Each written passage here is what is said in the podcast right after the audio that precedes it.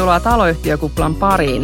Tänään puhutaan ajankohtaisesta ja viime aikoina yhä enenevissä määrin puhuttaneesta aiheesta, eli taloyhtiöiden maksukykyhaasteista ja siitä, mitä keinoja yhtiöllä on tilanteen korjaamiseksi ja toisaalta taas sitten, että mitä näistä haasteista voi pahimmillaan seurata. Ja studiossa meillä on tuttuun tapaan Pauliina ja Minni. Moikka. Ja vieraana meillä on Kiinteistöliiton lakiasiainjohtaja Jenni Hupli. Tervetuloa Jenni vieraaksi taloyhtiökuplaan. Moi kaikille ja kiitos kutsusta. Haluatko Jenni esitellä itseäsi hieman meidän kuulijoille tähän alkuun? Toki, eli mulla on ilo luotsata Kiinteistöliiton lakipalvelut yksikköön ja toimii siellä muun muassa teidän kollegoina ja mä reilu parikymmentä vuotta toiminut kiinteistöjuridiikan parissa erilaisissa asiantuntijatehtävissä ja tässä Kiinteistöliiton palveluksessa sellaiset tänä vuonna itse asiassa kymmenen vuotta ja yli kymmenen vuotta sitten tuolla asianajotoimistomaailmassa ja, ja olen toiminut myös sitten yhtiölakimiehenä. Eli siltä taustalta. Yes. Ja tänään tosiaan keskustellaan taloyhtiöiden maksukykyhaasteista. Ja näitä tilanteitahan voi olla moninaisia, milloin taloyhtiö voi joutua maksuvaikeuksiin ja viime aikoina on kieltämättä näkynyt merkkejä siitä, että tämän, tällaiset maksukykyhaasteet on lisääntynyt. Kyllä, ja tosiaan monia syitä tähän voi olla, että esimerkiksi viime aikoina on paljon puhuttanut ylläpitokustannusten merkittävät nousut, esimerkiksi energiakustannukset ja korjaushankkeet ja, ja muut palvelut. Eli kyllä hintojen nousu on vähän nyt joka puolella ollut havaittavissa viime aikoina. No tällä on varmasti myös vaikutusta nyt sitten yhtiövastikkeiden määrään, vai mitä sanot Jenni? Kyllä, eli Kiinteistöliiton T&K-porukka on juurikin julkistanut tuloksia taloyhtiöiden vastikkeiden tilanteesta ja taloyhtiöiden maksukykytilanteesta ja siellä on ihan mielenkiintoisia lukemia. Siellä on hoitovastikkeissa merkittävää nousupainetta ollut tälle vuodelle. Koko Suomessa kerrostaloyhtiöiden hoitovastike nousu on ollut noin 8 prosenttia ja tietyllä tavalla myös vastikerästien näkymään ollaan saatu, saatu vähän enemmän konkreettista tuntumaa. 72 prosenttia on ilmoittanut, että vastikerästit säilynyt ennallaan. Nelisen prosenttia on käyttänyt hallintaanottomenettelyä viime, niin kuin jos mietitään viimeisen vuoden kuluessa. Mutta se, mikä on niin kuin isossa kuvassa äärimmäisen mielenkiintoista, on se, että vajaalla neljänneksellä on maksukykyä taloyhtiöissä siis koeteltu ja hoitokulujen nousu on uhannut maksukykyä joko jonkun verran tai suuresti ja neljännes on tietysti aika iso, iso osa meidän taloyhtiökannasta, jos sitä sitten peilaa meidän tutkimustuloksia siihen koko massaan. Kyllä, ja jos mietitään sitten näitä taloyhtiöiden tai taloyhtiön kunnossapitoa ja sitä, että siellä niitä korjaushankkeita täytyy myös tehdä. Ja jos sitten tilanne on sellainen, että siellä on päässyt sitä korjausvelkaa kertymään, niin eikö niin, että niitä haasteita siihen rahoituksen saamiseenkin voi joillain taloyhtiöillä olla? Kyllä, eli yhä enenevässä määrin kuullaan näistä rahoitushaasteista ja rahoitushaasteet sitten syvenee varsinkin vähän pienemmillä paikkakunnilla sijaitsevien taloyhtiöiden kohdalla, jotka on jättänyt ne korjaustarpeet kasaantumaan, eli merkittäviä korjaushankkeita ei ole läpiviety. Eli meillä on tietyllä tavalla päästy nauttimaan semmoisista – matalista vastiketasoista, mutta sen kolikon kääntöpuoli on ollut siitä se, että se korjaustarve siellä on kasaantunut ja nyt ollaan sitten ongelmissa, kun väistämättä niitä on pakko ryhtyä tekemään ja ollaan sen dilemma ääressä, että rahaa ei enää entisen malliin sitten pankeilta herukkaa. Aivan. No mitä sitten, jos taloyhtiö ei saa lainaa ja kuitenkin korjata pitäisi, niin mitä siinä tilanteessa voidaan tehdä? No tietysti siis pitää muistaa se, että onhan taloyhtiöllä ne lakisääteiset velvoitteet. Taloyhtiön niin kuin toimialaan kuuluu se kiinteistönpito ja meillä on asunto-osakeyhtiöllä säädetty kunnossapitovastuujaosta. Ja jos meillä on välitöntä korjaamista edellyttävä vika tai puute siellä, niin sehän on niin kuin korjattava. Siinä ei ole vaihtoehtoja, että rahoitus on kaivettava sitten osakkailta perittävillä, perittävillä vastikkeilla. Ja tietysti lakisääteisiä velvoitteita voi tulla muualtakin lainsäädännöstä. Ne voi liittyä kiinteistön turvallisuuteen tai sitten siihen terveellisyyteen ja asumisterveysolosuhteisiin. Mutta jos niinku rahat ei riitä, niin silloin tietysti pitää pyrkiä siinä määrin kuin mahdollista sopeuttaa sitä korjaamista tai hanketta. Jos meillä alun perin ollut mielessä joku laajempi putkiremontti, jonka synnyttää yksittäisessä huoneistossa oleva kosteusvaurio korjaustarve, niin jos ne rahat ei riitä eikä pankki ole myötämielinen rahoittamaan, niin silloin täytyy tietysti tyytyä siihen, että se välitön korjausta edellyttävä kosteusvaurio sieltä poistetaan ja ne jää edelleen ne isot korjaustarpeet niin kuin sinne väijymään taka-alalle ja ei aika kyllä itsekseen näitä asioita hoida, että yleensä sitten korjauskustannuksetkin nousee, kun, kun pitkitetään, pitkitetään niiden korjausten suorittamista ja vahingot laajeneet. Halvemmalla ei tulla pääsemään, mutta se on oikeastaan se niin kuin hankkeiden pilkkominen ja, ja mitottaminen on se käytännössä se ainut keino, millä taloyhtiöt sitten pystyy sopeuttamaan sitä tekemistä, jos osakkailta maksukyky on myös, myös sitten siellä rajoitettu. Juuri näin. Ja tästä tulikin mieleeni, mieleeni tämä osakkaiden oma maksukyky. Ja, ja myös se voi, voi tietenkin siellä näistä niin kuin eri tilanteista johtuen niin heikentyä. Ja tämä on tärkeää tietenkin sen takia, että pääasiassahan ne osakkailta ne tulot sinne taloyhtiöille tulee vastikkeiden muodossa. Voiko taloyhtiöltä sitten saada esimerkiksi maksuaikaa vastikkeiden maksuun ja mitä taloyhtiö voi tehdä, jos vastikkeita jää rästiin? No taloyhtiöt on siinä vähän hankalassa tilanteessa, että ei oikein taloyhtiöiden kanssa pystytä sillä tavalla niin kuin laajemmin neuvottelemaan niistä mistään maksuajasta esimerkiksi. Mutta tietenkin osakkaana sitten kannattaa itse pyrkiä sitten vaikuttamaan muihin velkoihin ja neuvottelemaan vaikka niihin sitten maksuaikaa ensisijaisesti. Ja sitten siinä voi käydä sillä tavalla, että jos useammalta kuukaudelta on niitä vastikkeita rästissä, niin taloyhtiö voi lähteä jopa siihen huoneiston hallintaanottoon. Eli tarkoittaa sitä, että että siinä sitten osakas voi menettää sen oman huoneistonsa hallinnan taloyhtiölle enintään kolmeksi vuodeksi. Ja se lähtee tavallaan prosessi lyhkäisyydessään liikkeelle siitä, että ensin annetaan varoitus ja sen jälkeen sitten yhtiökous, jos tilanne ei ole muuttunut, niin tarvittaessa päättää sitä hallintaanotosta. Ja, ja sitten yhtiöllä on velvollisuus vuokrata se huoneisto. Eli, eli se on tavallaan, mikä voi olla siellä taustalla sitten, että jos niitä vastikkeita jää sitten maksamatta, niin se on, se on niin osakkaan hyvä sitten huomata myöskin, että tämä on ihan todellinen riski sitten siinä. Ja eikö niin, Jenni, että taloyhtiön johdolla on jopa velvollisuus lähteä siihen hallintaanottoprosessiin?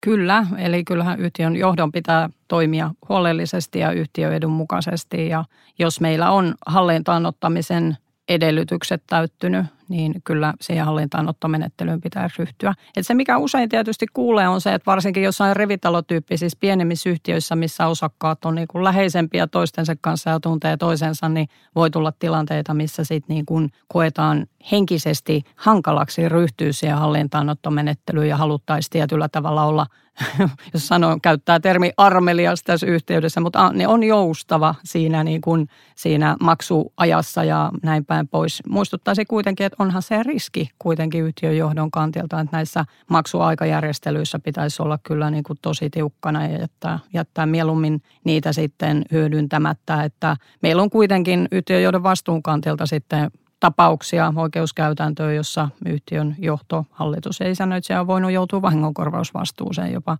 sen takia, että meillä on voinut käydä esimerkiksi oikeuskäytännössä sellainen tilanne, jossa liikehuoneisto-osakas oli jättänyt hyvin pitkältä ajalta vastikkeita maksamatta ja yhtiö ajautui konkurssiin, siis tämä, tämä osakasyhtiö, ja yhtiö jäi nuolemaan näppejään sitten näiden vastikerästien osalta, ja siitä sitten syntyi yhtiön johdolle vahingonkorvausvastuu. Eli tähän menettelyyn pitäisi kyllä ryhtyä, ja se on asunto-osakeyhtiölle säädetty ihan erityinen oikeussuojakeino. Eli toki se perintä on mahdollista, oikeudellinen perintä, mutta tämä hallintaanotto on aika tehokas, jos sitten meillä löytyy sille kohteelle vaan vuokramarkkina.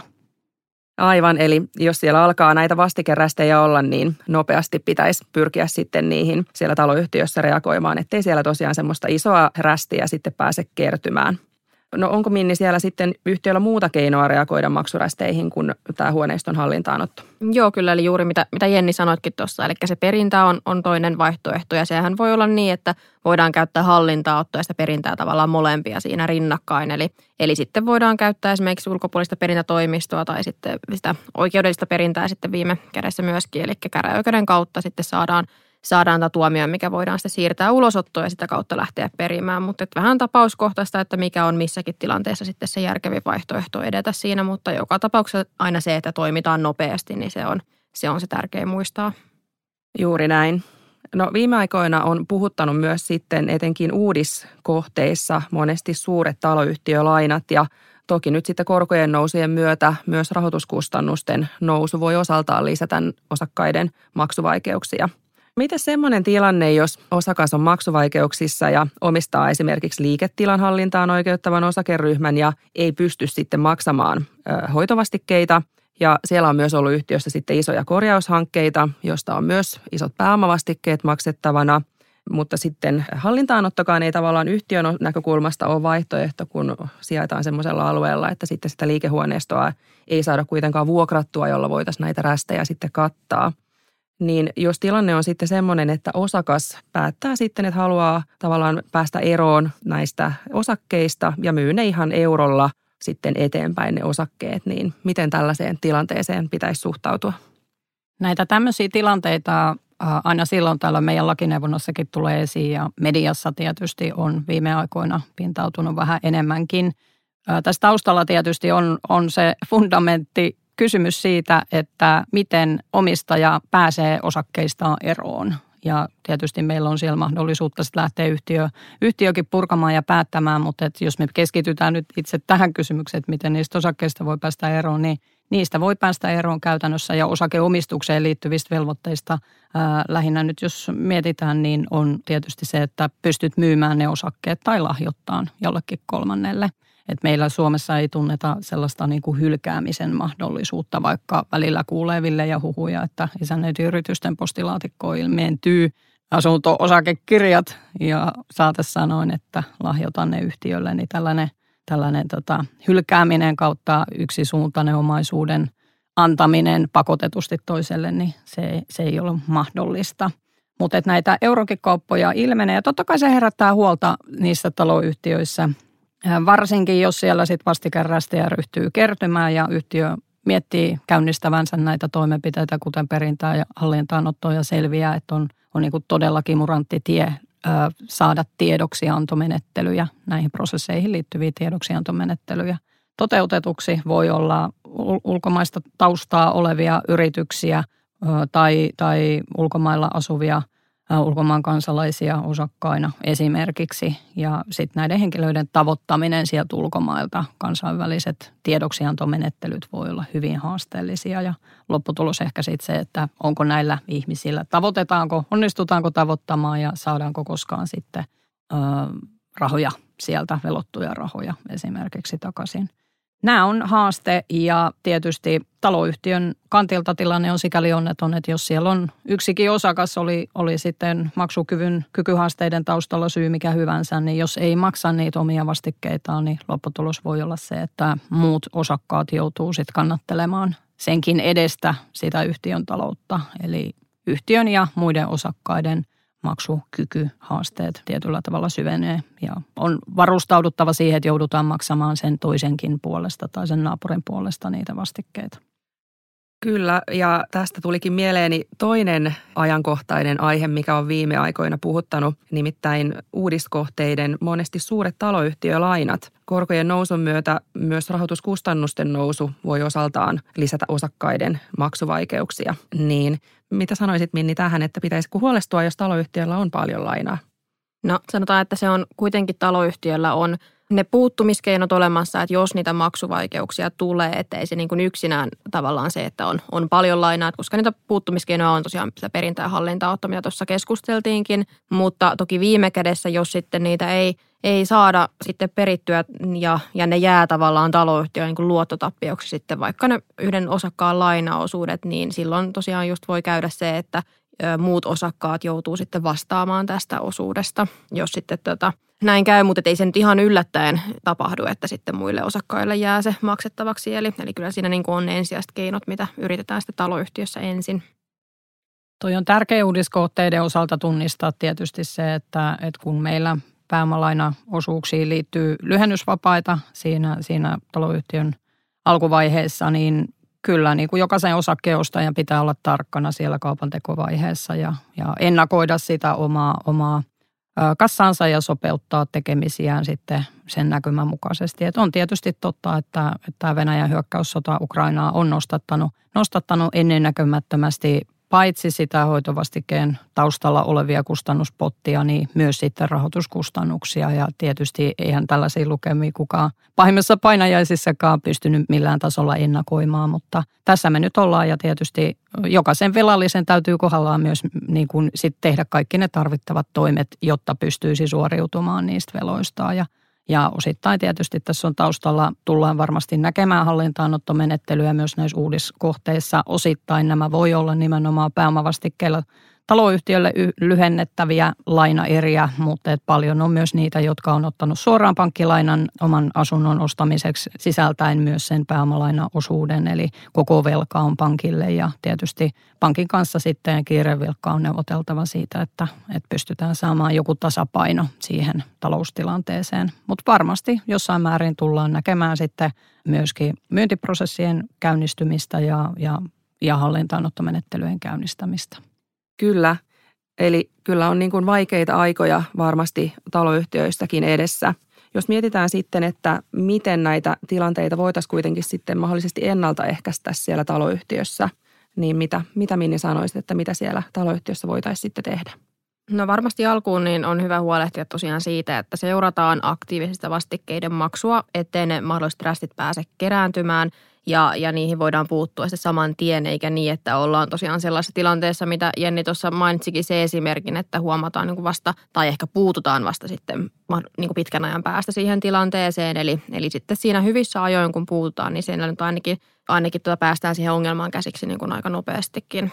Mitä Jenni sanoisit? Toi, mitä Minni sanoit, on ehdottomasti tärkeä juttu. Eli vastikeseurannan seurannan osalta niin kun pitää olla herkällä pulssilla tarkkailemassa sitä tulojen virtaa taloyhtiö ja tehdä heti puuttumia, kun, kun siihen on tarve. Mutta sitten tietysti tämä on tulojen ja menojen tasapainoa taloyhtiöissä ja silloin sitä menopuoltakin pitäisi tarkastella. Eli, eli tota, pyrkiä sopeuttamaan niitä omia menojaan, ää, jos meillä alkaa olemaan tiukkaa taloyhtiön ää, talouspuolella, niin sitten tietysti on tarpeen niin niin kuin kiirevilkka ottaa yhteyttä omiin velkojiin, on ne sitten palveluntuottajia tai pankki, pankki esimerkiksi kyseessä, tiedustella mahdollisuutta maksuaikajärjestelyihin ja muihin, hankkia lyhyt aikaista rahoitusta, jotain luottolimiittiä tai muuta vastaavaa. Mutta pidemmässä kuvassa tietysti pitää huomioida, että saattaa olla tarve tinkiä palvelutasoista, leikata siivousta, kiinteistöhuoltoa, mahdollisesti miettiä jopa isännöintipalveluja, mutta – Tämä on siis tietysti juuri niiden menojen sopeutusta ja se mitä nyt tässä, kun katsotaan tätä taanehtivasti tätä puolta vuotta, jolloin ollaan selvitty talvikausi energiansäästötoimia tehden, niin juuri ne energiansäästötoimet on myös konkreettisesti monelle taloyhtiölle koitunut sitten hyväksi asiaksi tuossa maksukyvyn sopeutuksessa. Ja taloyhtiön kannattaa tietenkin pyrkiä myös neuvottelemaan sitten niihin omiin maksuvelvoitteisiin joustoa, jos on tiukka tilanne. Juuri näin, juuri näin. Eli olla aktiivisesti ja oma yhteydessä sinne, sinne velkojiin ja tulee mieleen, että tuossa on usein, tai tulee välillä vastaan, että esimerkiksi pienissä taloyhtiöissä niin pohditaan just sitä, että onko niin kuin isännöinnin osalta, että mitä voidaan tehdä, että voitaisiko sitten siirtyä johonkin rajoitettuihin hallintopalveluihin, tai olisiko sitten tällaista vähän niin kuin siinä omien tehtävien ohella tehtävää isännöintiä, että voitaisiko sellaista sitten harkita, mutta, mutta siinäkin täytyy sitten olla tarkkana, että, että se vaatii riittävää perehtymistä ja tuo mukanaan vastuuta, että jos vaikka joku sitten osakkaista haluaa isännöitsijänä toimia, mutta, mutta että vähän taloyhtiökohtaisesti voi miettiä, että ehkä just pienemmissä taloyhtiöissä se voi olla, olla sitten vaihtoehto. Ja tuossa aiemmin Jenni mainitsitkin jo tuosta, että jos siellä on korjaushankkeita suunnitteilla siellä taloyhtiössä, niin tietenkin voidaan myös sitten niiden osalta miettiä, että voidaanko niitä hankkeita mahdollisesti siirtää tai muuttaa sitten sen hankkeen laajuutta, tehdä vähän pienemmässä laajuudessa niitä korjauksia. Juuri näin, että se on se taloyhtiöiden käytössä oleva, voi sanoa tietyllä tavalla tehokas keino sitten pyrkiä sopeuttamaan niiden korjaustoimenpiteiden suorittamista, ajoittaa uusiksi ja pilkkoa hankkeita pienemmiksi korjaustoimiksi. Et se ei tietysti ole pitkäjänteistä kiinteistönpitoa, mutta se voi olla keino selvitä varsinkin tilapäislaatusten maksuvaikeuksien ohi. Mutta meillä on ne yhtiöllä ne lakisääteiset velvoitteet, jotka on täytettävä. Ja tietysti jos yhtiö sitten laiminlyö kunnossapitovelvoitteita, niin se voi eskaloitua niin, että osakkeenomistaja sitten teettää ja velkoo niitä kustannuksia oikeudenkäyntikulujen kerran tuomioistuimessa, jolloin se remontti jälleen tulee korkojen kerran taloyhtiön maksettavaksi. Eli siinä mielessä ne lakisääteiset velvoitteet pitäisi pyrkiä täyttämään. Joskus on jopa mietitty sitä, että pystyttäisikö yhtiön velvoitteita keventämään sillä, että, että siirretään kunnossapitovastuuta yhtiöltä osakkaille. Ja se on tietysti yksi keino – mutta isossa kuvassa niin tietysti sanotaan, että täytyy miettiä tarkoin, että missä tilanteissa sitä hyödyntää, mutta se yksittäisenä asiana on noussut esiin mahdollisuutena vähentää niitä yhtiön velvoitteita. Joo, usein se tulee siinä vaiheessa mieleen taloyhtiöissä, että siellä on jo joku korjaustarve ja haluttaisiin ehkä päästä siitä jotenkin eroon, mutta siinä pitää olla usein ajoissa liikkeellä, että jos halutaan niitä siirtää, niitä kunnossapitovastuita yhtiöltä osakkaalle, että vaatii yleensä sen yhtiöjärjestysmääräyksen ja jos se korjaustarve on jo tiedossa, niin sitten vaaditaan myöskin osakkaan suostumus siihen, eli, eli sitten ne on aina hankalampia sitten siinä vaiheessa, kun se on jo tiedossa se korjaustarve siellä. Kyllä, eli tässäkin oleellista on suunnitelmallisuus ja se, että ollaan riittävän ajoissa sitten asialla. Ja tosiaan, jos siellä yhtiössä on sitten rahasta tiukkaa ja kuluja pyritään karsimaan, niin onko sillä kulujen sopeuttamisella sitten jotain rajaa? Vähän tuossa Jenni puhuitkin tuosta yhtiön lainmukaisesta kunnossapitovastuusta, mutta mitä jos vaan sitten haluttaisiin päättää esimerkiksi ajaa kaikki toiminnot siellä alas eikä, eikä tehdä mitään näitä korjaustoimenpiteitä? Tuo on kysymys, joka on kyllä ollut monien huulilla tässä viimeisen puolen vuoden sisään ja varmasti keskustelu tulee lisääntymään. Meillä on paljon taantuvien alueiden taloyhtiöitä, joilla on niin kuin syöksykierre alamäkeä on, on niin kuin vauhdikkaasti liikenteessä ja näkymä ei ole kovinkaan mairitteleva. Ja osakkaat on tietysti niin kauan kuin omistavat, niin on, on myös velvollisia sinne sitten yhtiövastikkeita maksamaan ja, ja tota, täyttämään omat lakisääteiset velvoitteensa, samoin kuin yhtiö. Julkisuudessa on varsinkin paljon puhuttu jopa taloyhtiöiden alasajotarpeesta ja tietysti tässä on mun mielestä erotettava se, että puhutaanko me siitä, että me ajetaan koko ajan vaan säästöliekillä vai puhutaanko me oikeasti siitä alasajosta ja mä mielellään sitten puhuisin siitä jälkimmäisestä eli siitä niin kuin pyrkimyksestä – ajaa se yhtiö kokonaan alas. Ja tässä on tietty haaste se, että yhtiön toimialaan kuuluu se kiinteistöpito. Ja jos me tavoitellaan sitten sitä niin kuin taloyhtiön alasajoa, niin silloin se pitäisi tapahtua ihan strukturoidusti. Siis yhtiö tulisi juridisesti purkaa joko selvitystilamenettelyn kautta tai sitten käyttää, jos me ollaan jo maksukyvyttömyystilassa, niin silloin katsoo, että onko esimerkiksi konkurssimenettelystä jotain apua. Mutta pyrkisin enemmänkin kiinnittää huomioon siihen, että toimittaisiin sitten aktiivisesti noissa tilanteissa, kun harkitaan sitä alasajamista. Että tämä tällainen taktiikka, jossa vaan niin kuin hiipuen ajaudutaan semmoiseen tilaan, jossa, jossa tota, yhtiön toiminnot, rakennus tyhjenee ja palvelut katkee siellä ja muuta, niin se ei ole ehkä se niin kuin toivottava. Meillä edelleen se omistus säilyy, yhtiö säilyy, ei tule mitään pysyvää ratkaisua, että pitäisi ehkä enemmän kiinnittää se huomio siihen, että aktiivisin toimin haettaisiin sitä ratkaisua siihen yhtiön toiminnan päättämiseen. Nämä on uusia asioita taloyhtiökentällä, mutta että varmasti on selvää, että seuraavalla hallituskaudella näistä näihin törmätään yhä useammin ja, ja eihän meillä nämä tilanteet tyystin ratkaisemattakaan voi jäädä, että tähän kaivataan kyllä selkeää, selkeää muutosta. Aivan, eli kaiken A ja O siinä on, on nimenomaan se, että siellä ei heittäydyttäisi passiiviseksi siellä taloyhtiössä ja, ja niin kuin pyrittäisiin hallitusti sitten miettimään niitä keinoja, että miten, miten sitten saataisiin ne, se yhtiö, yhtiö sitten esimerkiksi purettua. Kyllä. Eli tuossa voisi mainita sen verran, että esimerkiksi asunto-osakeyhtiöllakia, kun muutamia vuosia sitten fiksattiin – purkavan uusrakentamisen hankesääntelyn muodossa, niin yksi niistä purkavan uusrakentamisen keinoista toimisi kyllä tietyllä tavalla näiden ongelmayhtiöiden päättämiseen myöskin työkaluna. Eli meillä sinällä laki mahdollistaa, että jos meillä on erittäin huonokuntoinen rakennus siellä jo, jonka ylläpitotoimet aiheuttaisi sitten taloyhtiö osakkaille merkittäviä kustannuksia, niin jopa neljä viidesosa määräenemmistöpäätöksellä pystyttäisiin sitten yhtiön varallisuus myymään ja purkamaan se yhtiö. Mutta tämän keinon heikkous, samoin kuin tietysti hyvin monenkin muun keinon heikkous on se, että nämä tähtää siihen yhtiön omaisuuden myyntiin. Ja pitää löytyä joku ostaja, joka sitten ostaa sitä yhtiön varallisuutta. Et jos meillä on ajettu se yhtiö niin kuin liian terminaalivaiheeseen, niin ei välttämättä ole mitään myytävää eikä ostettavaa. Aivan. No jos sitten siellä taloyhtiössä ei jostain syystä olla aktiivisia tai ei niin kuin aktiivisesti hoideta sitä taloyhtiön alasajoa ja siellä sitten maksuvaikeudet vaan lisääntyy, niin mitä tästä sitten pahimmassa tapauksessa voi seurata? No käytännössä, jos tosiaan se on se tilanne, että taloyhtiö, siellä ei ole vaikka maksuikyisiä osakkaita ja, ja siellä sitten taloyhtiö ei enää niistä omista veloistaan selviydy, niin, niin kyllähän pahimmassa tapauksessa taloyhtiö voidaan hakea konkurssiin siinä vaiheessa, kun ne ei tosiaan suoriudu enää omista veloistaan. Ja se on mahdollista se konkurssiin hakeutuminen joko sitten velkojan toimesta tai sitten ihan taloyhtiö itse voi myös päättää hakeutua konkurssiin. Mitä tämä Jenni tarkoittaa taloyhtiön kannalta käytännössä tämä konkurssimenettely?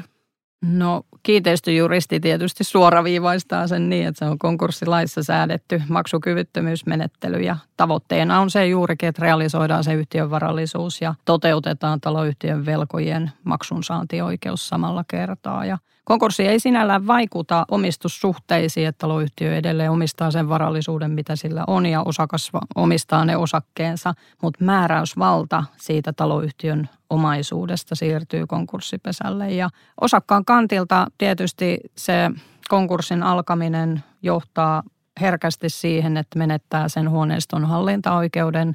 Eli konkurssipesä tulee sitten enemmän tai myöhemmin vaatimaan, vaatimaan sitten tilojen tyhjentämistä. Samoin jos sattuisi olemaan sijoittajaosakas, niin sitten meillä on oikeuskäytäntöä siitä, että tämä sijoittajaosakkaan vuokrasuhde siirtyy konkurssipesän ja vuokralaisen väliseksi.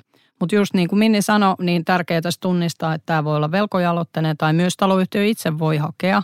Mutta tässä velkoja-aloitteisissa muistuttaisin, että toki me puhutaan siitä, että menettelyn edistäminen edellyttää sitä, että meillä on maksukyvytön taloyhtiö kyseessä, mutta menettely voi käynnistyä aika yllättäenkin sikäli, eli osoitus maksukyvyttömyydestä voi olla tietyllä tavalla herkässä sikäli, että velkoja voi käyttää tällaista konkurssiuhkaista maksukehotusta ja jos taloyhtiö ei pysty sitä velkaa sitten maksamaan viikon kuluessa siitä konkurssiuhkaisen maksukehotuksen vastaanottamisesta, niin, niin velkoja voi hakea taloyhtiön konkurssiin. Eli nyt tietysti kun niitä laskuja tulee sinne taloyhtiöihin, niin on oltava erityisen tarkkana juuri näiden, erityisesti näiden kanssa ja tiedostaa se, että jos nämä sitten laiminlyödään, niin, niin voi, voi niin kuin aika herkälläkin kynnyksellä käynnistyä se konkurssimenettely menettely. Se on eri asia, että johtaako se sitten siihen täysmittaiseen konkurssiin ylipäänsä.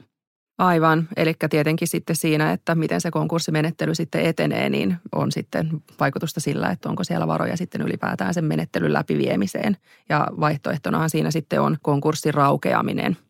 Se on juuri näin, että konkurssin raukeaminen on, on tietysti taloyhtiöissä, sanotaan, että jos me ajatellaan, että me, meillä on näitä hankalia tilanteita taantuvien taloyhtiöiden kohdalla, niin aika todennäköinenkin se raukeavan konkurssin mahdollisuus, että tuossa saatujen tietojen mukaan, niin tietysti konkurssimenettelyn läpivienti vaatii varoja, jopa 15 000 euroa. Ja se on tietysti selvää, että jos nämä on niin kuin ajettu ihan loppuun nämä taloyhtiöt, niin ei, ei sellaista varallisuutta ole irrotettavissa.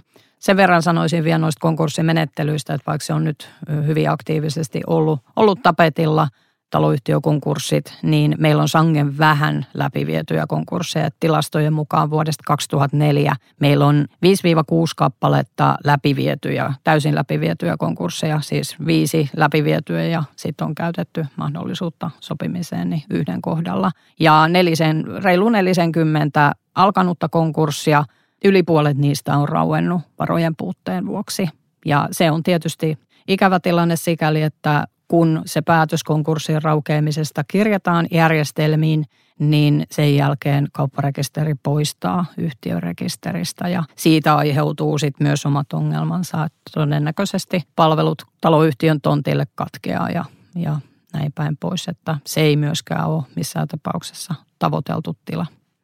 Onko lainsäädännössä sitten mahdollisesti mietitty muita ratkaisuja konkurssin lisäksi, että kun tässä näitä haasteita tähän niin kuin taloyhtiömaailmaan nähden on selkeästi? No tietysti juurikin se hallittu päättäminen on ollut ö, tarkastelun kohteena ja meillä on, kuten sanoin tuossa, niin se purkava uusrakentamisen yhteydessä toteutettu lakimuutos, jossa on kevennetty, kevennetty yhtiön purkamisen mahdollisuutta, eli neljä viidesosa määräenemmistöpäätöksin pystytään, pystytään sitten yhtiön varallisuus myymään ja yhtiö juridisesti purkaan ja jakaan sen jakotulos ja sitten osakkaiden kesken käypien arvojen suhteessa. Mutta oikeastaan sitten muita semmoisia tehokkaita keinoja ei ole tässä rinnalla. Et toki asunto-osakeyhtiölain valuvikojen tarkasteluyhteydessä on tunnistettu niin kuin tiettyjä maksukyvyttömyyshaasteisiin johtavia syitä ja pohdittu niihin ratkaisua, kuten esimerkiksi joku vastikeperusteiden keventäminen käyttötarkoitusmuutosten yhteydessä, että nyt jos me ajatellaan, että yksi ratkaisu tietysti näihin liikehuoneistojen, tyhjiksi jääneiden liikehuoneistojen haasteisiin voisi olla se, että, että käyttötarkoitusmuutoksella saataisiin sinne uutta elämää ja, ja usein käyttötarkoitusmuutoksen esteeksi sitten, tai ainakin hidasteeksi nousee se, että ne vastikeperusteet voi jäädä jyvitetyiksi, että vaikka asunnoksi onnistuttaisiin käyttötarkoitus muuttaa, niin vastikeperusteet jää liikehuoneiston tasolla ja moninkertaiset niihin asunhuoneistoihin nähden, niin tämä näiden vastikkeiden perusteiden kohtuullistaminen edellyttää aina kaikkien muiden suostumuksen ja on pohdiskeltu siitä, että josko kevennettäisiin tätä päätöksentekoa ja sillä helpotettaisiin näitä tiettyjä yksittäisiä pottitilanteita. Mutta isossa kuvassa me tarvitaan varmaan aika moninaisia lainsäädännöllisiä ratkaisuja. Aivan, ja nyt on tulossa uusi rakentamislaki myöskin voimaan, niin onko siellä sitten kenties jotain keinoja? Kyllä, eli rakentamislaki on tietysti vielä vahvistamista vaille valmis, sitä vielä odotellaan, mutta jos vahvistus tulee, niin sitten 2025 vuoden alusta tulee voimaan. Siellä toki on kiinnostuksen, meidän kiinnostuksen kohteena ollut esimerkiksi purkamislupaa koskeva sääntely. Eli yksi tapa, millä hallitusti sitten voitaisiin taloyhtiöitä alas ajaa, niin voisi olla myös se, että taloyhtiöt aktiivisesti itse esimerkiksi sitten ryhtyy purkamaan sitä omaa rakennustaan sitten vaaditulla päätöksentekovaateella myy esimerkiksi pelkän tontin sitten, jos tontille on kiinnostusta.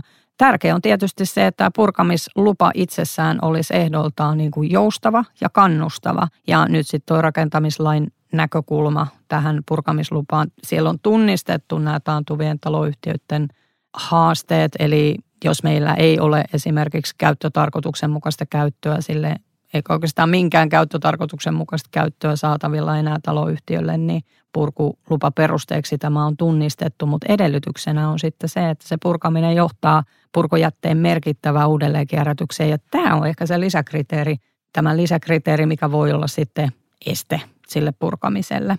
Eli tuossa peräkuulutin sitä, että tarvittaisiin monenlaisia lainsäädännöllisiä ratkaisuja. Et tietysti kun meillä tuo koko konkurssin menettely on niin harvoin koepunnistettu taloyhtiöissä, niin pitäisi ottaa erityisen tarkastelun kohteeksi se konkurssisääntelyn toimivuus nimenomaan taloyhtiöiden kohdalla, jossa on tämä erityispiirre, tämä osakashallinta, joka meidän mielestä tietenkin tilanteeseen vaikuttaa.